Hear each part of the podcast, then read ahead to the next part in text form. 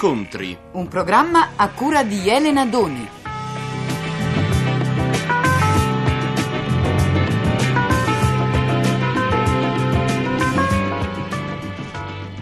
Le grandi città in Italia sono ogni anno più povere di rondini. Il rumore e l'inquinamento dell'aria evidentemente le fanno fuggire, forse anche morire.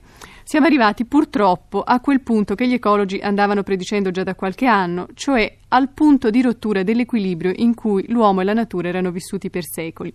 Su questo argomento ho fatto una chiacchierata con l'architetto Fulco Pratesi, che è un personaggio molto noto nel campo della salvaguardia della natura. A Pratesi, che è vicepresidente del WWF e presidente della Lega Nazionale contro la distruzione degli uccelli, ho chiesto di fare una panoramica della situazione italiana. Direi che tutti i lati dolenti della nostra situazione ecologica, quello della fauna è forse il più grave. In Italia abbiamo una situazione molto molto preoccupante. Da una parte da una parte un esercito di cacciatori che è il più alto del mondo, ricordiamoci che in Italia 7 cacciatori a chilometro quadrato supera ogni densità di ogni altro paese del mondo.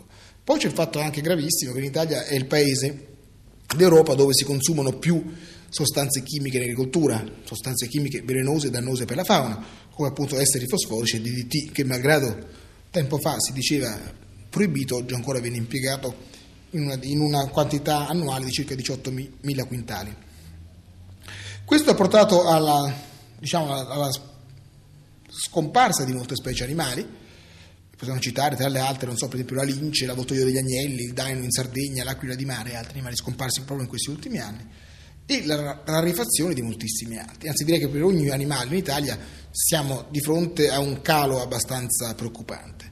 A cominciare dai, dagli avvoltoi in Sardegna che sono calati in maniera, in maniera grave in questi ultimi anni, al, al, lupo rimasto da 300 esemplari 4-5 anni fa, oggi ce ne circa 100 da ricerche fatte dal WWF l'orso che nel Trentino ogni anno viene continuamente ucciso, malgrado che sia protetto, l'orso d'Abruzzo che preda delle fucilate dei pastori e delle automobili che molte volte lo travolgono, il cervo sardo vittima dei lacci dei bracconieri in Sardegna, poi non so, la foca monaca che oggi possiamo considerare non più di 7-8 esemplari in tutte le acque territoriali italiane. E purtroppo anche queste vengono uccise uccise tre volte dai motoscafi. Oggi praticamente l'utilizzo del tempo libero da parte degli italiani si, risolve quasi sempre in un, in un fatto negativo nei confronti della fauna, perché o si va a caccia ed è dannoso, o si va a pesca e anche questo non è certamente piacevole. Ricordiamoci che l'Italia è l'unico paese del bacino mediterraneo dove si permette la pesca con il respiratore, pesca subacquea con il respiratore. Quindi si va molto più a fondo e si uccidono molti più pesci, anche pesci più rari, no? Esattamente, anche pesci in età di riproduzione e pesci che non possono salvarsi, come le cerne che entrano in tana e l'uomo si mette lì davanti col suo respiratore finché questo animale non esce, praticamente lo uccide. Il, però il WWF e anche eh, la Lega di cui lei fa parte, come si chiama? La, la Lega Nazionale contro la distruzione degli uccelli. Ecco, eh, hanno organizzato, se non sbaglio, dei rifugi, delle oasi proprio per la salvaguardia della fauna. Per... Esatto.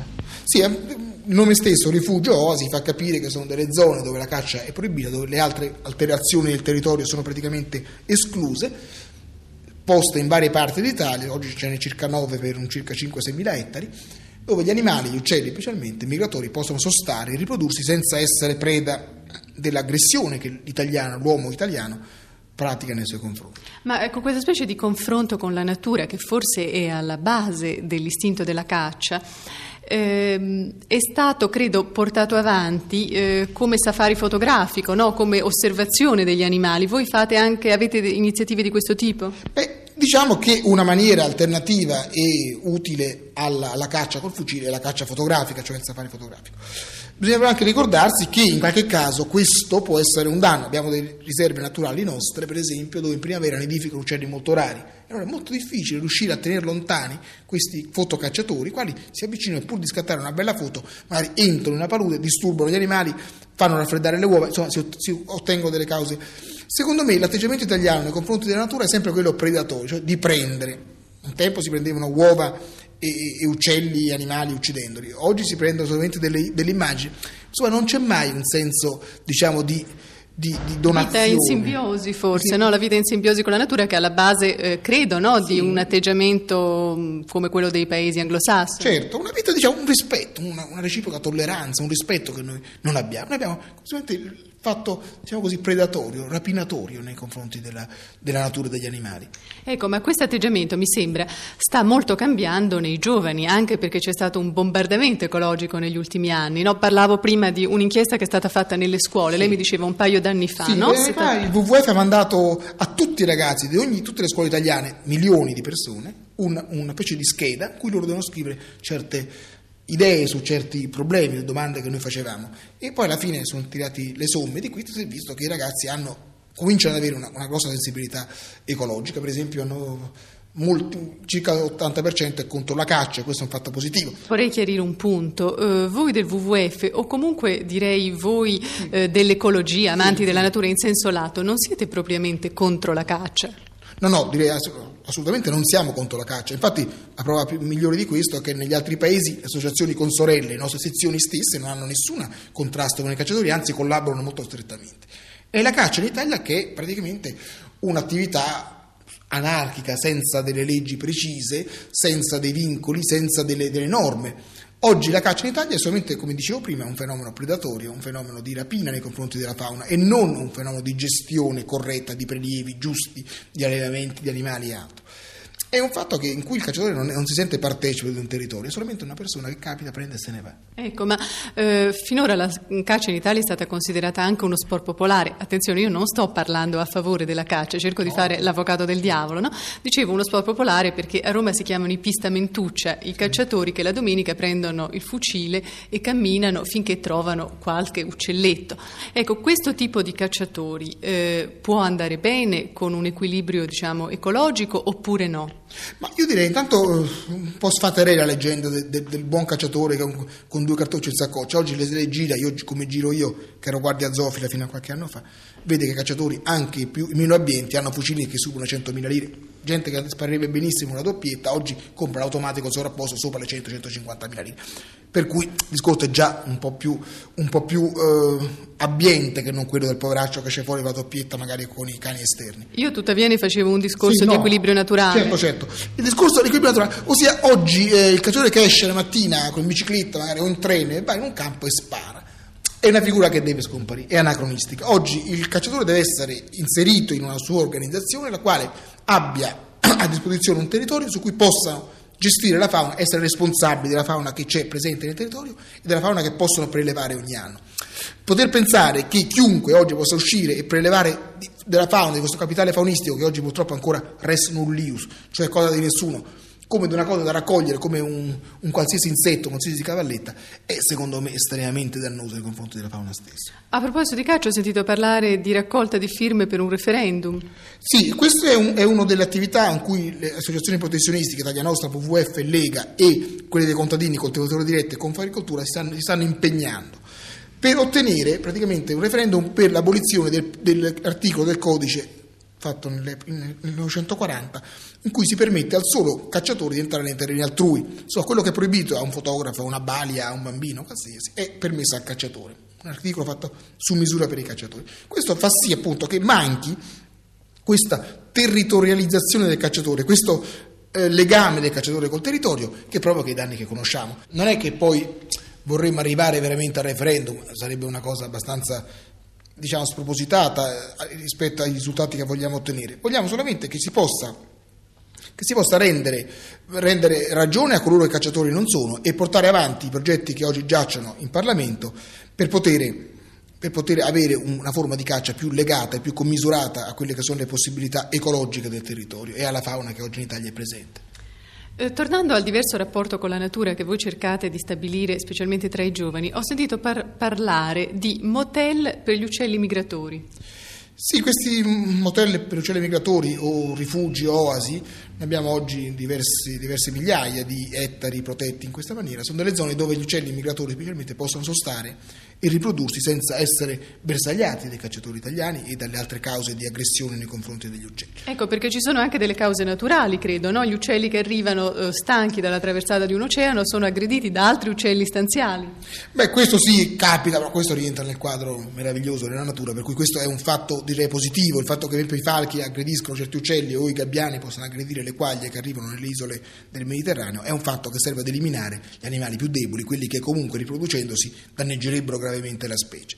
No, il guai è invece il cacciatore che uccide gli animali più validi, ossia quelli che sono i, più, i, primi ad arrivare, quelli che arrivano magari la mattina più presto, sono anche più validi, sono i primi ad essere uccisi. In questa maniera si fa una selezione naturale alla rovescia, cioè si uccidono gli elementi più validi ai fini riproduttivi e magari si trascurano gli altri. Eh, comunque, tornando a questi motel, a questi rifugi, oasi, eccetera, immagino che ci sarà bisogno di un certo personale per badare a questo. Ecco, chi è che si incarica di queste cose? Sono ragazzi, studenti, guardie zoofili? Chi sono? Beh, noi abbiamo, nei nostri rifugi abbiamo delle guardie che noi stipendiamo proprio altrimenti non si riesce ad avere un servizio continuo di giorno e di notte come noi desideriamo. Nei momenti più, eh, più, delicati, quello delle edificazioni specialmente in primavera, abbiamo anche molti dei nostri soci quali fanno servizio volontario sul posto e anche se non possono fare azioni di polizia, possono sempre dissuadere molta gente da entrare nelle zone più, più, più riservate, più, più delicate dal punto di vista dell'identificazione. I vostri soci sono prevalentemente ragazzi, vero? Direi di sì, ma non solo i soci, ma anche le strutture, diciamo così, eh, amministrative, le varie delegazioni, sezioni e altro, sono composti di giovani. L'ultima riunione che abbiamo avuto abbiamo visto che praticamente l'80% dei, delle persone che si occupano del WWF sono giovani, questa è la nostra forza, devo dire. Tornando un momentino ancora agli animali di cui parlavamo prima, quali sono, lei ne ha citati tanti, ma quali sono quelli in maggior pericolo oggi di estinguersi in Italia? Beh, direi che il, l'animale principe, il più, il più, in pericolo oggi è la foca monaca, un animale splendido che arriva a due quintali di peso, vive in qualche grotta della Sardegna in qualche isola del Mediterraneo che si vede ogni anno eh, praticamente ridurre le possibilità di sopravvivenza, un poco per la caccia, un po' per la pesca che distrugge i pesci di cui lei si alimenta e un po' anche per il traffico di motonauti, cioè nuove, questa nuova moda de, de, della motorizzazione nautica dei, dei motoscafi è estremamente dannosa per questi animali. Un altro animale in pericolo, possiamo dire già estinto, anche se forse una coppia sopravvive, è l'avotoio barbuto in Sardegna esiste questo bellissimo animale, un tempo era comune, a poco a poco grazie alle uccisioni per scopo collezionistico e depredazioni di nidi ed altro è rimasto oggi in forse una coppia sola in Sardegna. E gli aironi grigi di cui vedo una bellissima riproduzione qui sulla parete? No, quelli ancora per fortuna sono abbastanza abbondanti, hanno diverse zone di, di nidificazione in Italia, non sono certamente più rari, quella foto come molte altre che noi abbiamo sono fatte nei nostri rifugi, le uniche zone dove questi animali possono essere avvicinati senza che si spaventino. In questo caso ad Orbetello, vedo. In questo caso ad Orbetello, si appunto, parlavo poco fa al telefono con uno che mi annunciava appunto della presenza di altri animali che erano arrivati col tempo cattivo, specialmente in autunno, si susseguono gli arrivi di animali rari anche che sostano in questo E quali animali rari in particolare sono arrivati? Beh, per esempio a Burano è arrivato non più di un mese fa un pellicano, un grosso pellicano, in fondo uno dei pochissimi pellicani visti in Italia negli ultimi 50 anni, che sono stato per diversi giorni nella zona, si è fatto anche fotografare e poi ripartito. Poi arrivano dei fenicotteri, un altro animale molto raro, diciamo che con le ali di fiamma, un bellissimo animale. Ma poi dicono quasi, quasi ogni settimana abbiamo segnalazioni dei nostri rifugi di arrivi di animali rari, perché gli animali, sentendosi protetti, praticamente imparano quasi la strada e anno dopo anno ritornano, insegnano ai loro amici come arrivare e riescono a volare in altezze molto alte tra un'oasi e l'altra lungo la rotta di migrazione di modo da non prendere le schioppettate. E dove vanno poi questi pellicani, questi fenicotteri? Beh, il, il fenicottero e il pellicano hanno delle migrazioni abbastanza complicate, ma in genere la gran parte, cioè il 90% degli uccelli che arrivano nei nostri rifugi vanno lungo le rotte di migrazione, cioè avendo edificato a nord dell'Europa e in Siberia, vanno in Africa a passare l'inverno e passano per l'Italia necessariamente. E in primavera fanno il percorso opposto e durante questi percorsi devono sostare e per gli animali acquatici specialmente non c'è altro che sostare in palude. Solo se le paludi sono piene di cacciatori, per loro è la fine.